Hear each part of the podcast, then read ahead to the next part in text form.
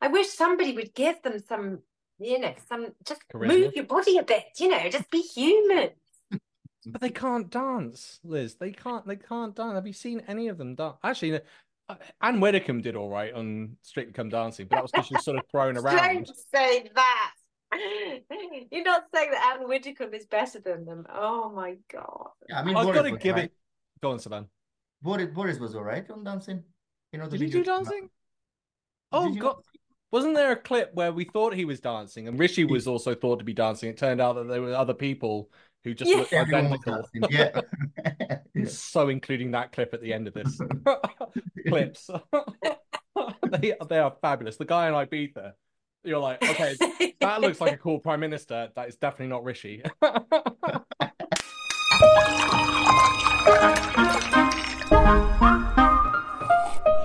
Good morning, everyone, and welcome to a new Sunday Roast. We are missing Max, but we have our lamp. We also have Savannah. Savannah, can you introduce yourself, please? Yeah, hi, hi everyone. My name is Savannah. So, um, journalist and affiliated researcher with the University of Glasgow recently, and I was a project manager for an organisation called Refugees for Justice. I'm no longer with them, but... And Liz, great to have you on, Savannah. And Liz, can you introduce yourself? Hi, I'm Liz Webster. I am the founder of... Uh, uh... campaign group called Save British Farming, and we farm in Wiltshire, and we have uh, beef and arable, and I'm also obsessed with Brexit.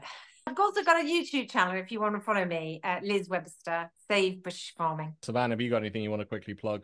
Yeah, I think, you know, I've, I've only got one social media, which is Twitter and X now, Savannah Qadir. Not much to talk about in the news, right? Literally nothing. So dull. Who would have thought? Farming. Liz, how's the farming going? How's the farm? The farm has been full of journalists this week. Uh, we've got lots going on because the uh, president of the N F U, Minette Batters, is standing down next week at the N F U conference.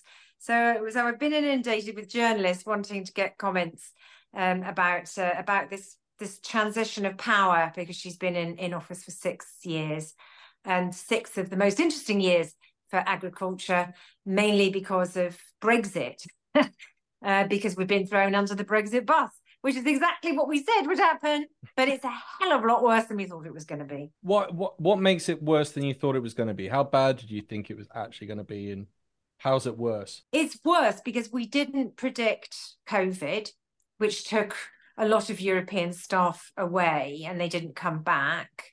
And that was that made things harder in, in overnight, really. Um, and also, we didn't predict that they would ever, we'd ever end up with a situation where we had sanctions, export checks, but they didn't put sanctions on imports, which means that we've been facing, you know, huge um, uh, undercutting from imports from other from Europe and and from other countries across the world, which has meant there's a lot of businesses, a lot of farm businesses have really been um, forced out of business or forced into doing something else. So that's impacted sales. So I was aware that pork, for example, we don't have anyone in doing the abattoirs, especially down south. And so that means that pork prices have just nosedived because there's so much of it available and yet we can't process it at the same time. Is that the type of thing that you're talking about? It goes in fits and starts depending on what's going on. So this, um, a few, well, last summer, there was a surplus of cucumbers on the continent. And so they came streaming in here and undercut our growers because the supermarkets will just buy whatever's cheaper. Um, and they'd then also gone through, the, the greenhouse growers had gone through, obviously, the winter with energy prices. You know, our input costs after COVID shot up to, by thirty percent. And everybody knows everything's gone up since COVID, but we're the ones that bore the brunt of the real inflation hike right at the beginning. Um, and so it, it's been really, really tough. Farming was also divided over Brexit because farming's been having a bad, bad time for decades um, because we've not had a government that backs farmers, it backs the supermarkets. The supermarkets are a monopoly and they have a, the power to decide everything. And some farmers thought that Brexit would stop that because they thought it was the European Union doing that. And they thought that we'd get rid of all of the European imports that, that were, they were competing with. And of course, it's just been a million times worse. So we're in, so not being united has meant there's not been a proper solid base to actually oppose what's gone on. Um, farmers have been arguing amongst each other. There's still some farmers who think it's not the right Brexit, you know, and there there is, a, as you know, Nigel Farage and others are are trying to get people to believe that there's another Brexit out there somewhere that's going to be better than the Brexit we've got. But we know it's absolute bullshit and bollocks, so I can swear at that. We ended up with the pretty much the worst Brexit we could have. And if we, the only worst Brexit was no deal. And I think no deal would have been better, because I think no deal would have been so bad and it would have been so sharp and uh, quick that we would have gone back in quickly. Sorry, Liz, is that from a farming perspective or a general sort of perspective it would have been so bad? Particularly for food, it, it would have been noticeable, but also, for, well, med- some of the medicines have, have been back at stockpiling, you know, and that black swan thing. I think for food, it would have been really bad, yeah. Savannah, I can so see you nodding quite a bit there. I'm, go- I'm going to ask you, because you're not, a, I, I don't believe you're a farmer, although there is a cow in the background there. um, That's one of you. You got a cow. I can't see it. Where is it? Yes, it's, it's an Angus, Scottish cow. Oh, nice. Probably not much better. Very nice. What have you noticed? What are your thoughts on this? But also, I'm going to ask, have you noticed it at the supermarket up in Scotland so much? Yeah, I think, you know, uh, Liz put it, you know, eloquently. Uh, one of the biggest issues is the farmers don't get uh, uh, the money. You know, uh, the money that they deserve. The supermarket, the corporation actually pay them pennies. You know, I got, I go for, I, I've spoken with many farmers actually, you know, in the quite recent month or two. Coincidentally, we were, we were speaking about milk and other things, and it, they barely get, you know, pennies out of it. So I was like, and, and the other challenges were like, you know, if we try, that's just from producing, for example, from milk. And they say, we're going to hand it out to another company that will do the bottling and stuff and then the distribution. And we don't have the manpower to distribute it ourselves, you know, sorry, the manpower, the human power, the people power uh, uh, to do that. So so uh, I think if I was a farmer, personally, if I was a farmer, I would have left that sector uh, because there's not there's not much left for me to do. And there's not much for me to pass on to my new generation to come and, you know, do the job uh, I used to love. And I, and you know, And during the conversation I had with them, they have quite passion to doing that job. They love it. They actually want to do it. They want to stay in the countryside. They want to do uh, the job they, they used to do and their parents used to do. But unfortunately, due to Brexit and due to the corporation and taking over, uh, uh, you know, sucking out all the profit and trying to, it, it's so the farmer left with nothing actually, barely anything. And for me, I'm not uh, pessimistic. You know, I'm not optimistic about the situation. I feel like Uh, the farmer being let down by labor shortages, you know, lots of laborers, European, Eastern European people, due to Brexit, they left and it never came back and pick up our cherries, so they go. And, you know, uh, the farmer's been let down badly. And I think, as Liz said, many farmers believed, or I, I, I don't say many, I don't know the, the numbers, but farmers usually believed that Brexit would be a way out of this. But I think it was, um, it was a trap and the farmers fell into it. I have a, a best friend of mine runs a farm. And it's and his older relatives all voted Brexit and still think it's a good idea. Um, so their angle with the way they run their farm is a lot of sustainab- sustainability. And as a result, there's still funding available. At least they led me to believe there's still funding available for that. And it's moved away, and the U K seems to be trying to move away from industrialized farming. Uh, my friend had stated that he didn't like the industrial process. He knew it was necessary, but he didn't like it, and actually quite liked the idea of sustainability. But it doesn't help with the profit margins and it doesn't help with the import issues. Because as you said, Liz, they can import anything. I don't, it's not being reported anywhere in the news, but I've found loads of articles on illegal cigarettes coming in, illegal meat, and you're going, and, and this is being, we're, we're eating this. So I assume what the Europeans are doing is just going, just send them anything and it'll get through the customs. No oh, one's going to check. Yeah. And we could sell it's, the stuff that we can't sell in Europe. Go on, Liz. It's, it's a real opening for the black market. Yeah, criminals sending anything that they want is a joke.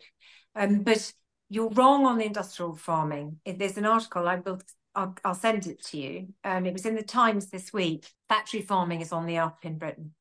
And there, there was a reason for this. Um, you know, uh, you either go down the sustainable route and you take the, uh, you know, the S F I schemes, mm. or you intensify. And if your farm isn't that big, you, you haven't got enough land to put that into a scheme. Then yes, you're only, if you want to keep farming, your only option is to up production. And that means having intensive pig, chicken or beef in sheds, um, and, and feeding them, well, and they never come out. You know, that's, that's, that is the way that it's going. And then you've got more pollution. Um, I mean, it's just infuriating. And this is exactly what we said would happen. We predicted this. I don't, you know, the whole double standards of it all, that we're being told to get to net zero by twenty forty. And yet really we're having imports coming in. Imports from Brazil have gone up by sixty-six percent, I think it is, since Brexit. And they've also lowered the standard of checks. We've got lower checks on Brazilian imports than Europe. So they've also had, you know, some really recent dodgy stuff in, in Brazil with salmonella and with B S E. And we're not checking it properly. And it's just flopping in here, flowing in here, and nobody really knows what they're eating. And the, the standards of food in this country have dropped tremendously in the last three years since Brexit, but people haven't really noticed it because it's been gradual. Frog in boiling water. Yeah. As I've heard you use many, many a time. It's a good, it, it's true though. I actually lived in Brazil. I lived in one of the biggest ports in South America. I lived in Santos for like two and a half years. And the ports are run by the mafia. It's a well-known thing. So there's no checks on that. It's just pay us off and let us in. And then there's no checks here. I mean, it's the irony of them saying that they want to protect our borders and they've left them right open. That's why they focus on the small boats. It's a distraction, isn't it? You know, my uncle used to do it to me when we were eating food. He used to say, look out the window, and then realise that, you know, there's a monster out there or something. And then he'd pinch all my roast potatoes. It's distraction. I do that with my partner still. I actually done that with my son. That's really bad. I feel guilty now, you know, okay. But yeah, I mean, today I was talking to, to, to um, a journalist saying, you know, if you want to be sure about what you're eating, it's much tougher than it was. But uh, we we produce for M and S, and um, we do know the, the processors actually said that M and S D N A their animal before they go into the processors, and they D N A the meat at the end. So can you, can you just one... tell our viewers what D N A, what the D N A process is? They D N A. So that the... they can actually, so when the meat is comes out and it's processed, they can actually identify which animal it was, which passport it's associated to, which farm. So it means that you. Oh, are so it is the actual D N A of the animal that they've taken before and after. Wow, that's. So... A... That's a, you would think that would be a huge additional cost, but then it keeps the standards up. And that's why yeah. you go and, and this week's sponsor happens to be. They never sponsor well, us.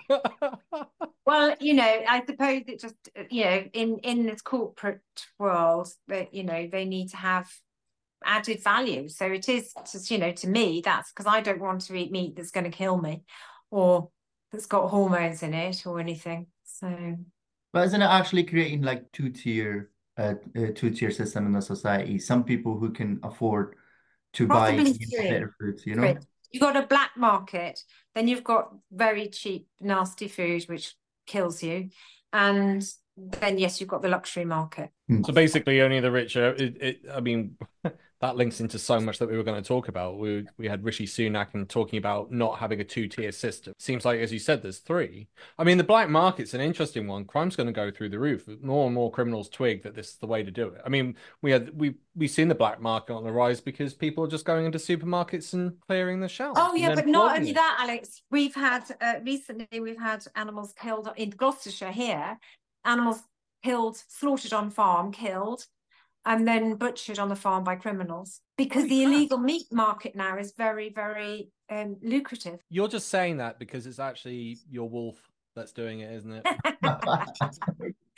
He might be able to do the slaughtering, but I don't think he'd be very good at butchering. He'd eat it all. How's how's the attitude up in Scotland, Savannah, with all of this? Because obviously we we had Nigel Farage going, cheaper food, cheaper clothing, obsessed with bras for some reason, and then... and then and then telling us, you know, it, it's going to be a better life. Is that, I think, is, is that the situation at North? Is it better? No, I, I think, it, when was that? I think it was last year, the Scottish Farming, they were quite angry about the whole situation. So that was that's one. And the consumers actually are struggling right now with the food inflation. And uh, I think then again, it does, does due to Brexit again. And in terms of farming, I the the one I, I spoke to you about was all Scottish farmers that I had a conversation with.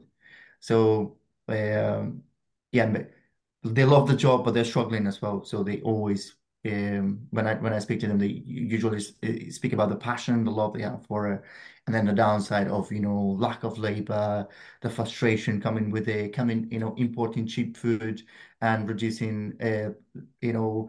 British uh, British meat and stuff they had they, they used to have higher standard, and now because the compare uh, uh, you know we have meat in illegal market and we have meat coming from very low standard without check and balance, uh, and because people cannot buy and afford to buy good good meat, their market will gonna go down, the black market and the cheap stuff will gonna go up as well. So that will also impacting farming and high standard uh, you know in their work.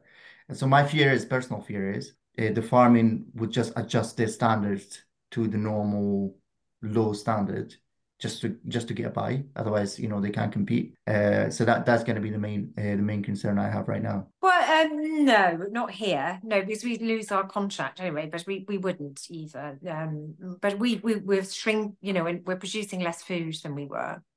Um, but if we, you know, I, I do know some younger farmers that are. you know, have decided to intensify the number of animals, which when we all know there's more animals in a confined space, then it's not so good for that animal. Um, so I think the biggest risk that I worry about is the loss of food security and not having enough food.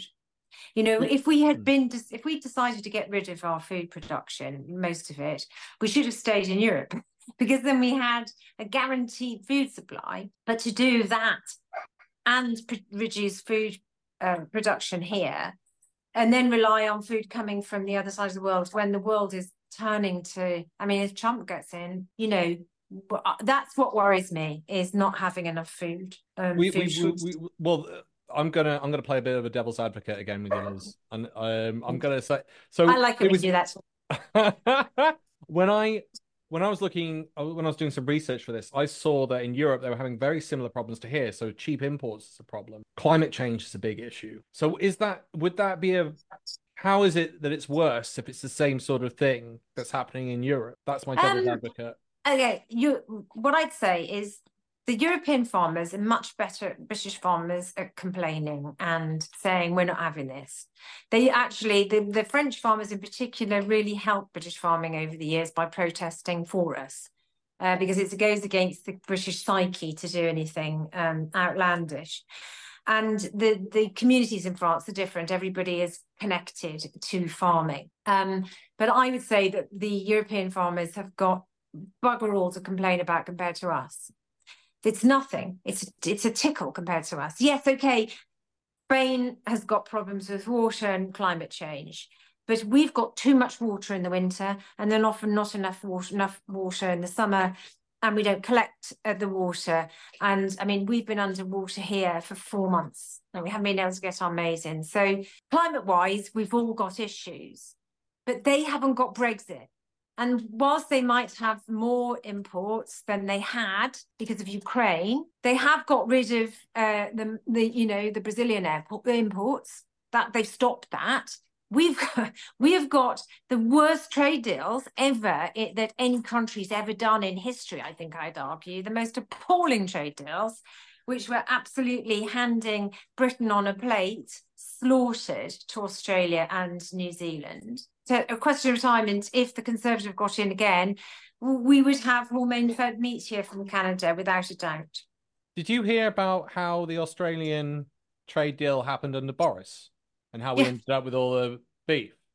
Because that was, we brought it up in a previous couple of episodes, but just to recap, essentially Boris is having dinner with the Australian ambassador. It's like randomly, Boris starts apologising for disconnecting from Australia and join and that that Britain joined the E U. So the Australian ambassador jumps on this and makes an off-the-cuff comment about Britain taking on Australian meat to sort of make up for this. And and, and Boris is like, yes, yes, yes. So the ambassador excuses himself on the table, goes to the loo, but as he goes out, he tells one of his uh, minions from the uh, Australian government to go off and write up a rough draft of the agreement with Bo- that Boris has made to take Australian beef. And the ambassador goes to the loo, the minion goes off into ten Downing Street, uses ten Downing Street's fax machine, faxes it over to the Australian government, has it sent back. By the time the ambassador's come out the loo, and it's like almost a formalized document, which she then presents to Boris, who signs it off there and then. And then our... And because he's done that as Prime Minister, we've been fighting ever since with Australians to reduce and limit the damage of that deal, all because Boris felt guilty. That is insane. The only way to get out of it is to get out of the deal. And in fairness yeah. to George Eustace, he renegotiated a, an exit clause of six months. And that's what, that should be the ask, you know, that is the ask. Get out of these bad deals. They're horrific. But I think Labour probably will have to address that, because they have agreed to a veterinary agreement, and, uh, you know, that, that will then move one thing to another. It will be the first step. It looks like it's... Ch- I mean, Scotland is interesting. seventy percent want to rejoin the E U, and it's like fifty-fifty and separating from the U K. What's the general feeling um, that you you hear on the streets of yeah. Glasgow? Yeah, but I mean... I just to add what you said about Australia, I think the Australian officially, officially not on the way in the loo, in official T V your, your conversation, they asked him, what do you think about that deal? They said, oh, U K not going to gain a lot of benefit out of this. I don't care. But, you know, ultimately, they say, I don't care. You know, it's good for Australia, it's good for Australia. And yeah, it's, it's been a terrible deal about the Australian one. And the general feeling about uh, joining joining the E U is, is quite high, to be honest with you. Like, I personally... want Scottish independence because so we can get uh you know get back to the single market at, at the very least, and joining the E U uh in the future. I think what it was it was it was imposed on Scotland against their will, uh something that democratically, you know, that, that, that that's that's the issue I have with, you know, with the union stuff. Scottish voice, it doesn't matter, and you know, whatever whatever the vote would have been, it would have just been what the Westminster decided to. And I just feel like that's quite unfair. That's not treating Scotland uh, as the way, as, as the country that should have been treated. And that's one second. And uh, who would, like, economic, uh, you know, put an economic sanction on themselves? They, we impose an economic sanction on ourselves deliberately. Mm-hmm. And so many lies in two thousand fourteen about the referendum. You know, the only way to stay in the E U is by voting to stay in the union. Two years later, there's no accountability for the lies that's been made.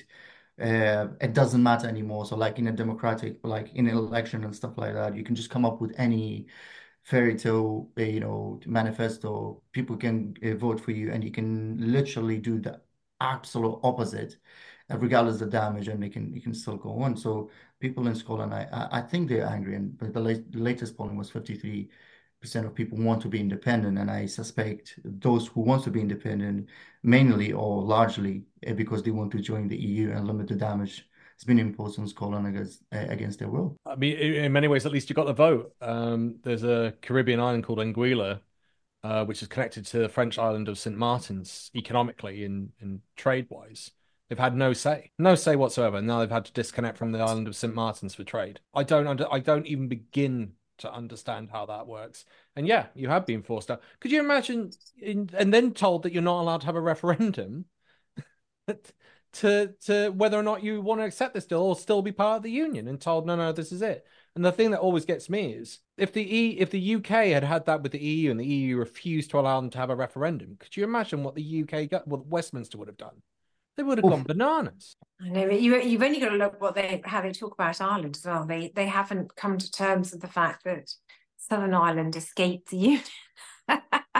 They still think they still think that it belongs to the crown of, you know, of, of England. Or I mean, it, it, I'm Welsh, so you know, I I live in England, but uh, there there doesn't there isn't a healthy approach within the union from England, from the from from certain quarters that see everybody else as inferior and that they're in control. It's it's still the em, it's still the empire type thinking, but the empire's got no n- nothing left apart from Wales and Scotland and Northern Ireland, maybe Gibraltar, just Falkland Islands.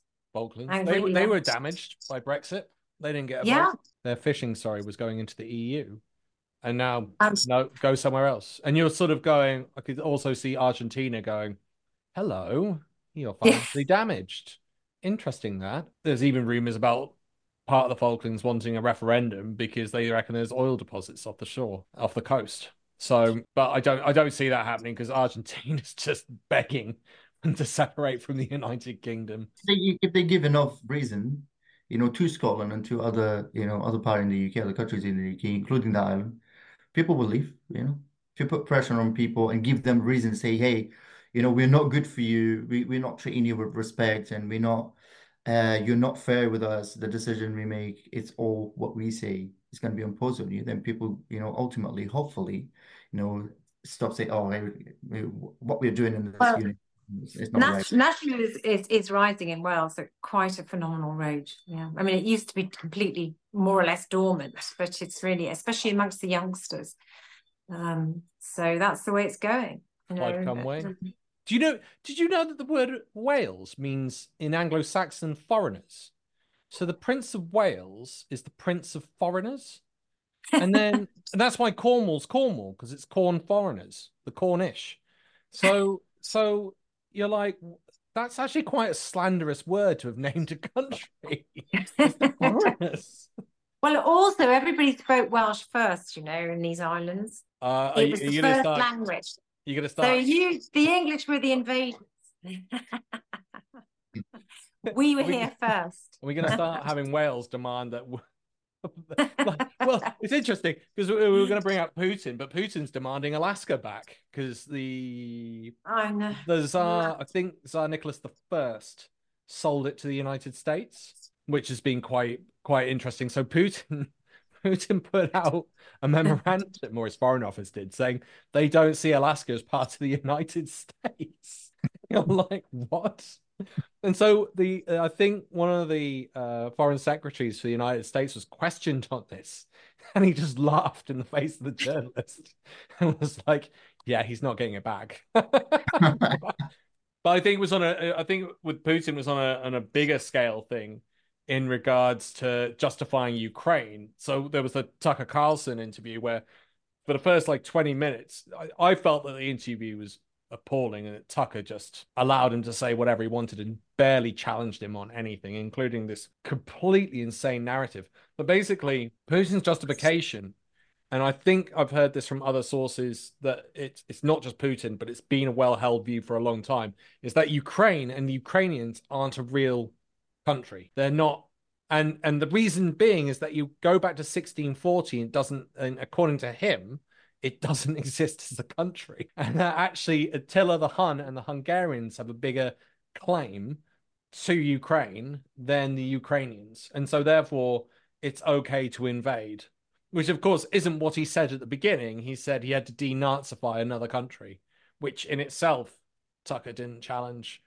Uh, because otherwise, I mean, we you can't go and invade countries because you want to change the political landscape inside that country. That's just, or can you can you do that? I don't know. Is I could go um, go ahead, Savannah. I can see you oh, just thinking, your head there, being like, no. Think thinking about that appalling interview, and actually, you know, what on earth are you doing for views? You know, just to get some some you know clicks on social media. Tucker went on his knees actually to get that interview, and you could see, because you know the first con- the first sentence Putin said to Tucker, say, "Are we going to have a serious conversation, or, you know, we're just going to have, you know, the, the very beginning it started like that," and Tucker was like, "Oh, sorry," and stuff like that. So I, I I've seen that desperation for him to do this interview. It wasn't, it was first for himself. He was a, he's a selfish person. Uh, that's a fact. And second, just giving you know Putin that platform to just slander and talk talks about a thousand years of history the way he wants to talk about it, not the way history is, and talking about how great he is, and he didn't want to, he doesn't want to have any problem with any other foreign countries, including E U, and, and all of that, and went and challenged. And I and I was and, and I, I was really angry, like Because Tucker wouldn't do the same thing if he's interviewing a Western politician. You know, imagine he's interviewing Biden, you know, how aggressive he becomes. But for Putin, he was just sitting down and it, as if it was, you know, just a setup. Let's say, Putin, I'll give you this platform and gain a million views, sponsored by Elon Musk.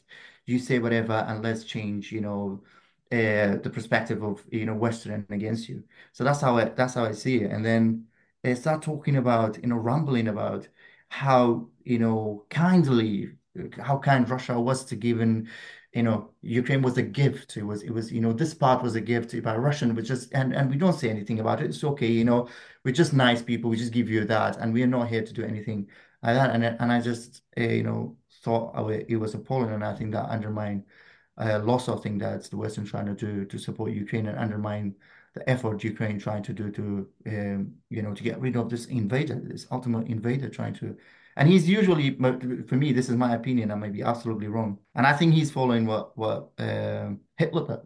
So Hitler trying to calm everyone down, say, you're not going to be next. I'm just going to go for Poland. You're not, you know, you're not in this part. And then go for Poland and then jumped in and, you know, ultimately sign a deal with uh, U K. Just that, you yeah. know, just say, we're not going to attack you, but definitely came to France and then attack. So I think Putin got this long-term plan. It's beyond the Soviet Union. It's, it's beyond of that. And I think he got the same mentality, same ideology, same personality as well. Uh, and I feel like it's disgusting to, you know, give him that big platform. And it's more disgusting than seeing Elon Musk, you know, retweeting and trying to advertise uh, for him. And I don't know why, you know, it might be a reason, but I don't know why. I mean, it's we're repeating history. There's an element of it.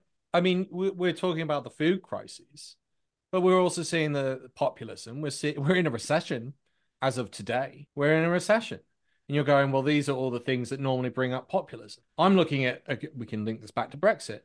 You've got Labour and you've got the Conservatives. Either one of those seem to be the ones that go into power. The Conservatives utterly failed at Brexit. I can see Labour going in. They're already saying two years of austerity. I don't think the public are going to stand for stuff like that. And we could, we could easily end up going, well, centre, centre-right, far-right, and centre-left aren't able to fix this problem. I could see people going, right, well, we just need to go more extreme, either some somewhat communistic or somewhat far-right. And I mean, the Reform Party, or the, the, the, the party, party formerly named as Brexit. Started everything, yeah. Yeah, I can, I can easily see something like that happening. It's it's not beyond the realm of possibility. Liz, sorry, I didn't want to interrupt you there. No, no, I, I agree. And that's my fear, that if Labour doesn't act fast enough to improve lives and get hope and prosperity back, I think there's a real risk. And, you know, um, I had a chat with Joe uh, Rayner last week about, he wrote an article and, and I was quoted in there, but that's my worry, that Labour gets caught into a food crisis. Things don't improve, they'll get hounded out of office because, you know, people don't tend to sit down and go, oh, I'm hungry. They tend to get angry. Um, and we saw that recently in Sri Lanka. Um, and then, and then, yeah, who are they going to turn to? They're not going to turn to uh, the Conservatives. They're not going to turn to the Lib Dems because they're not even on the pitch. And, uh, and, and it's reform, you know, and, and reform is getting so much support from the media. You know, they haven't even got any councillors, they haven't even got uh, any anything, and yet they've they just seem to be all over the media. The Rejoin E U party have got more councillors and have never been invited onto the B B C. Work that one out. And they're the only one that's literally saying we want to rejoin, apart from anywhere between, whatever you read, sixty percent of the population, seventy percent in in Scotland, eighty-five percent of millennials, and the Rejoin E U party, who has an actual councillor more, one more than Reform, have never, ever been invited onto the B B C. I can't, it, the, the frustration with the B B C, I think there was even an issue with the National Rejoin March, which you were at, where the B B C didn't film it. But the X L Bully protest that was right next to that march. Yeah, filmed. About fifty people, that's yeah, what it was. With like a few hundred, let's say a few thousand. B B C gave the National Rejoin March no coverage. And you're going... This, this, I mean, we, we want, I'm happy to talk more about Tucker and, and, and Putin's interview. I, I'd say that there's a lot of similarities actually with Hitler and Putin. They both uh, disenfranchised with what took place, Cold War versus World War One, didn't know what to do, go back to Germany or Russia, start a political movement, a political party that's highly corrupt, happy to use violence, happy to bribe people, happy to work with the mafia or S A, and then and use violence within those groups to, to, to control people, uh, rose through the ranks through politics and managed to win, you know, into an election, one as president, one as chancellor with the biggest party. And then they dismantle the system from the inside. That's all. That's what both of them have done.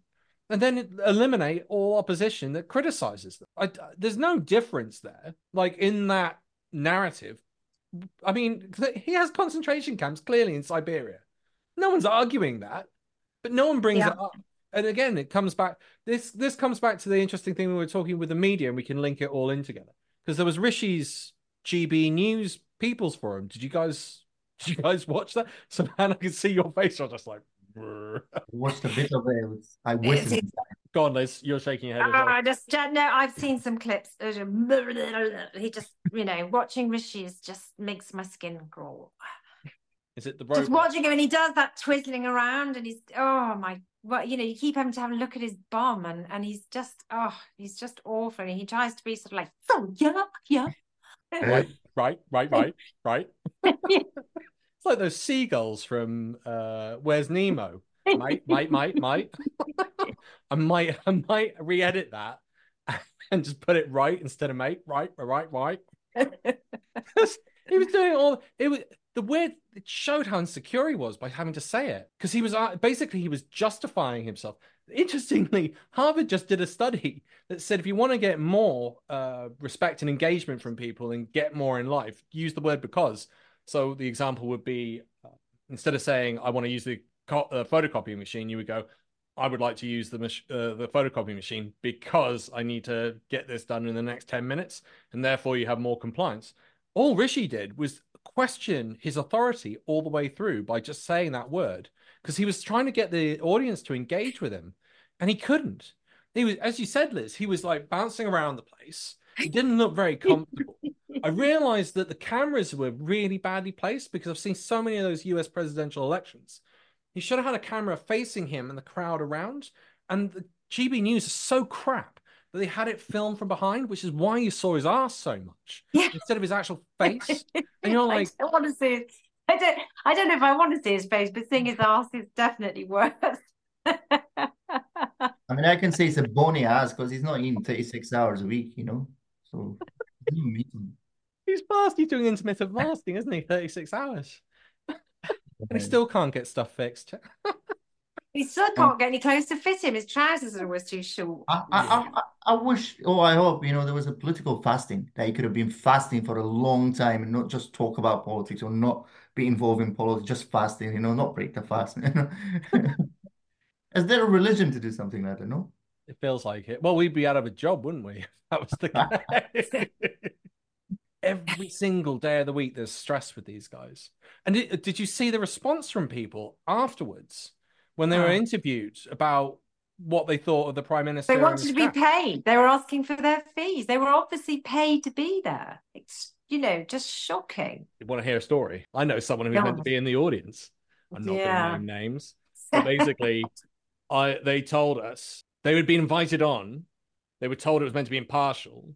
And then at the last minute, and they were meant to be asking a question to the audience. And at the last minute, they were then told that they weren't allowed to go and uh, to ask a question. And then they were banned. So if you look at the seats, there are empty seats on the front row. I assume it was their seats that got removed, which is also quite funny because you were like, the prime minister couldn't even fill up his whole audience in his home county. What a joke. So, but at the very beginning of the episode, they were like, yes, this is totally impartial. We've invited people from across Yorkshire. Um, and it's been impartially chosen by this group.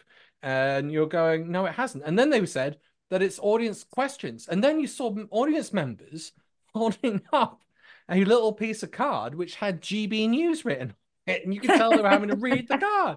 You're going, this is just, this is up there. This is the type of crap that happened with Putin. He took over stations and then he altered the narrative and no one could question him, which is exactly what happened with Tucker Carlson.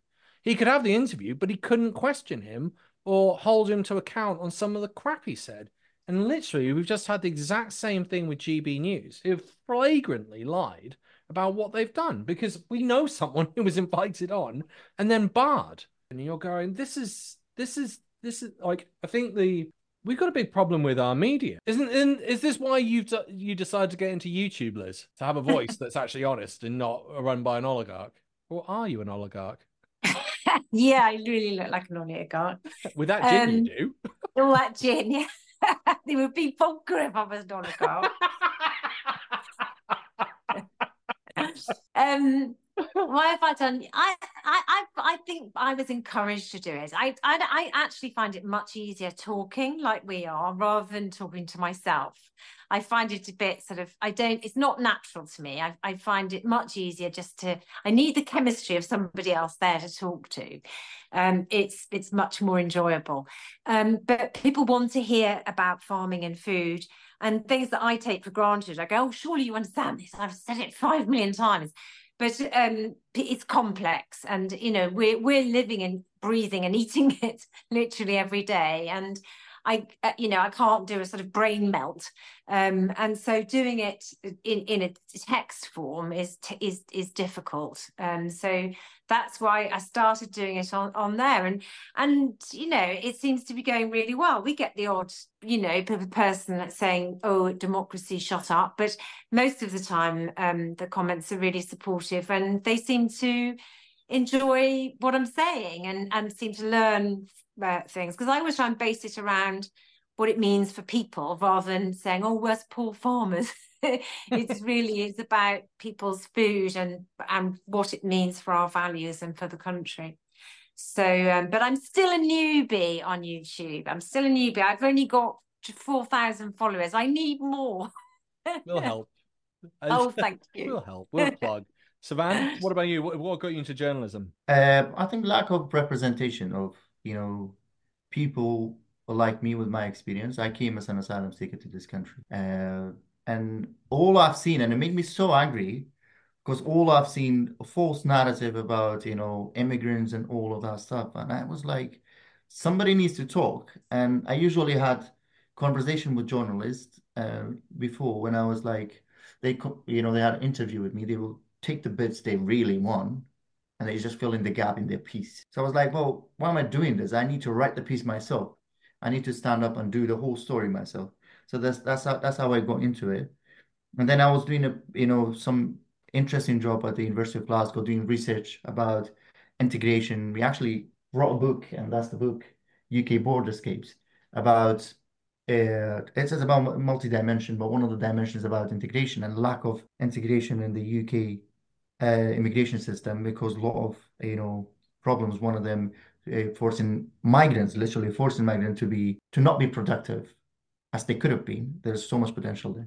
But anyway, yeah. Long story short, uh, long, long, long story short, uh, I decided to you know I, I need to you know tell those stories myself, and it needs to be a language that we use, migrants use, and that's how I go into it. I remember Richard Tice doing that, didn't he? He got on Twitter. He met some Uh, refugee being either left or thrown out of a hostel in London, and then twisted the story, and you could tell that the guy didn't have a good level of English, and so he couldn't quite actually justify himself. Plus he probably had no clue as to who Richard Tice was, who obviously is quite adept to media. Have you taken him on, Liz? No, I, I haven't done camera with him. No. I keep it. I, I'm. I get. I get. Um, they like me. Some of them. Andy Wigmore um, is literally always most days will have some, something to say to me, and Richard sometimes comes in, and and certainly Catherine McBride. I mean, did you see what she did? That was just the funniest thing. She said, I thought you were an organic farm. How how is it that you've got cattle in a shed? You can't be organic. It was hilarious. And the whole Twitter exploded, and every time she shows her face anyway, everyone then keeps reproducing this tweet of hers, because it was the stupidest thing she ever did. But between them all, they come they come they sort of go, oh, it's you know it's, it's her again, all she does is talk about farming and Brexit. And um so I have the old thing going with with Richard. But this last weekend he was on Talk T V with Caelan from um byline. Uh, byline. And he was going on about Germany again. So I've now decided to try and twist it back. So I keep tweeting back at Richard going, oh, more new good news for Germany. So, I mean, it's all we can do is laugh at them. But unfortunately, you know, the people that they do reach are, uh, you know, I don't know if you saw the video of their candidate, Ben Habib, for the by-election. And he's he is he is just the most awful guy. And he's spinning something about the council trying to compulsory purchase this couple's land or their house. And it's absolute rubbish. It's inflammatory nonsense. They are they are literally, they are making things up uh, to frighten people.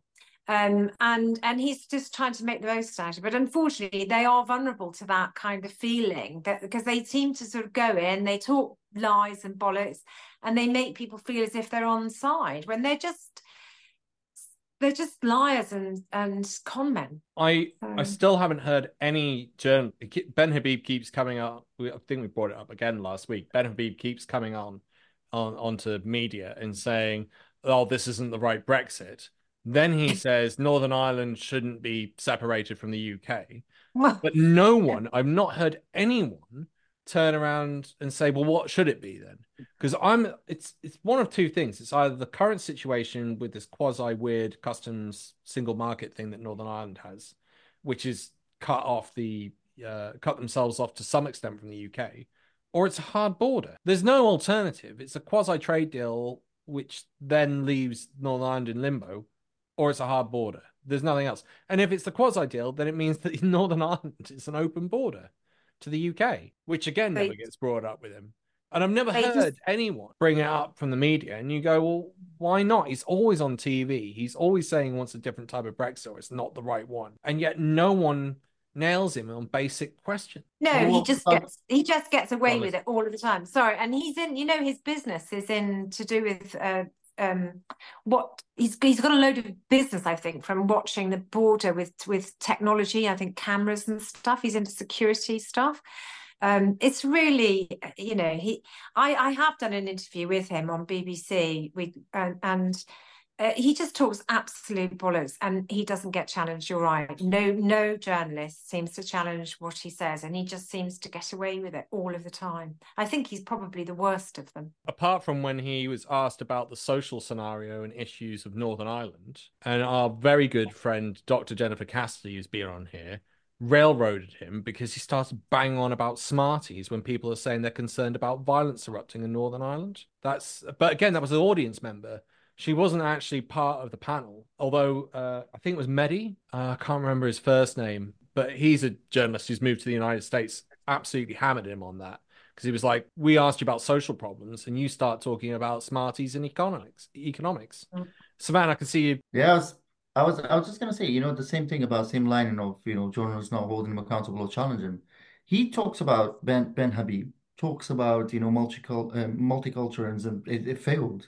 It talks about, you know, migrants coming in is a bad thing, and he's the definition of economic migrant. He himself came in came in here, you know, when he was thirteen, fourteen, I think, and he's a descendant of migrant. And Well, what an odd thing to say, you know, to say migration doesn't work. You know, Britain should get rid of, you know, this migrant thing. Lead the way. And, you know, that angers me a lot because I see him, I say, well, this guy is a migrant, you know, that's okay. You know, you can be a migrant and have a different, you know, you could be a right wing or left wing and talk about different things, different politics, different, different ideology. That's that's absolutely fine, fair. But how on earth are you talking about, you know, something is failed? You're the definition of being, you know, the, the migration being a success in a way, you know, you're migrant, you came to this country, you built up your business, you know, you've been a property chief, uh, private property chief for, for a while, you hundred, you know, many other jobs and, and success in, in Britain, but now you're kicking the ladder after yourself. And it seems like it goes unchallenged. Okay, if it is failed, migrants should not be here. What about your parent?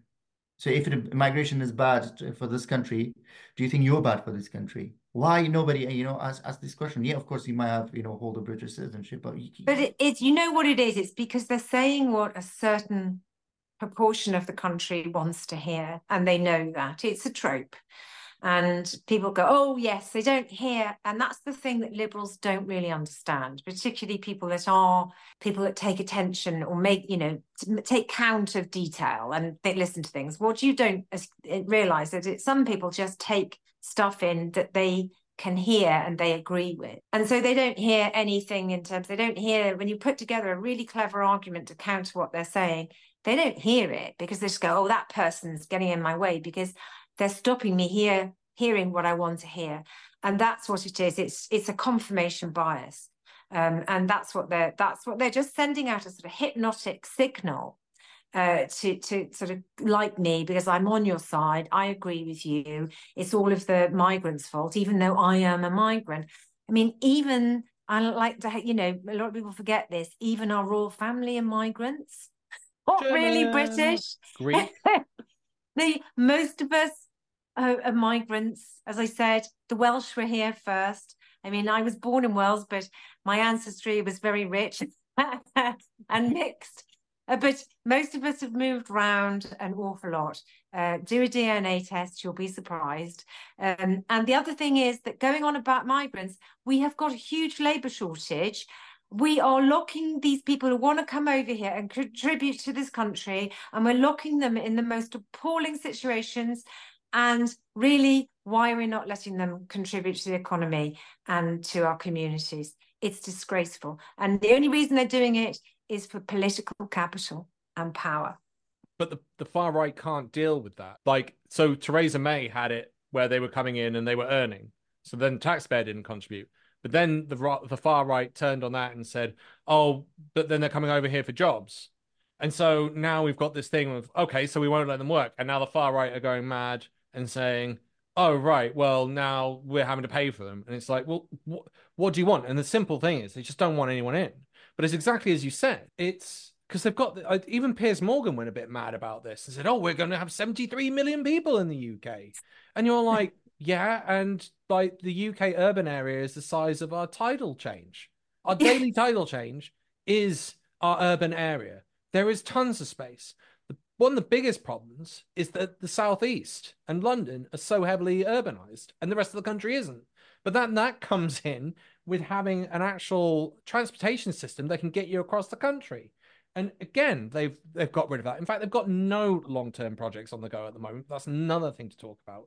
But you're right. You've got Welsh, you've got Scottish, you've got multiple languages. The thing where people say, oh, they speak a foreign language. All right, so in Scotland then, we'll ban English. Is that what you want? In Wales, we'll ban English. Or how about, you know, Gibraltar, Spanish. Should we ban Spanish over there? Or the, or the Channel Islands where they speak French and English. Shall we just get rid of that? Like, they talk such shit. And no one fucking holds them to account. It fucking pisses me off. And it's such it's, poor journalism. It is the Nazi playbook. And it's exactly yeah. how it ended up with concentration camps. And they, they, they ended up having to uh, do what they did because of the numbers. And you can see now how that happens. They're trying to send them over to Rwanda, you know, which is a joke. And they're doing anything they can, which is the, which is the roast potato thing. It's the distraction thing again. Um, just... to keep in power and keep people wanting to vote for them because they think they're going to do something about this. But then the legal migration, as they call it, because actually the refugees coming over here, the asylum seekers, are legal as well. They're not illegal, but they like calling them illegal. Um, there's no such term. It's through the roof. There's no, there's, there's no such term. There's no such term. They've done, they did the same with woke. Woke is originally nineteen twenties American slang, awake to racism. And the right, as they normally do, have changed the terminology. Savannah, go on, you were nodding your head. I was just I was just thinking about something, because many of them, you know, the right wings, Tice and Farage and all of them, now they, are, they ought to be uh, Israeli supporters, supporting what Israel's doing, right? So I, I was just I was just thinking, it's a, just a thought experiment. I was imagining, like, if they were, if, if, if let's say today is nineteen forty-eight, if the same conflict was happening and if the Jewish were trying, because I feel like the Jewish were not welcomed in the very beginning. And I, and I mm. think I read about, you know, Daily Mail writing about and talking about the Jewish the way they're talking about, you know, migrant right now. And all of a sudden, the same group of people, and they grew generation by generation. Now Richard Tice and Farage had the byproduct of that. Uh, they, they, they're doing the same thing. They're supporting Jewish people right now, but they are, you know, othering, you know, migrants. I feel like these, this would be the same people who would deny the Jewish people that they support right now. So if they were on the border trying to come here, they would definitely deny them, and they would be, you know, anti-Semitic, you know, however you say. But now, because it fits the narrative, the political narrative, you know, they're using migrants, they're using Jewish people, whatever, you know, they, you know, clinching a straw, basically, to just get a seat or two. And they, a very small segment in the society actually listen to them, but they're getting a huge attention and attraction by the media. And that what frustrated me the most. Mm-hmm. The regional party you've spoken about, and over sixty percent of people, I think, they really thought, you know, Brexit was a bad thing. They don't get the voice. Where do you, where do you hear them, you know, get a platform to talk? But Richard Tice do get. That's you get it. it here. You get it on this. All hail Lamb. Thank you very much. We're out. Goodbye, everyone. Thank you.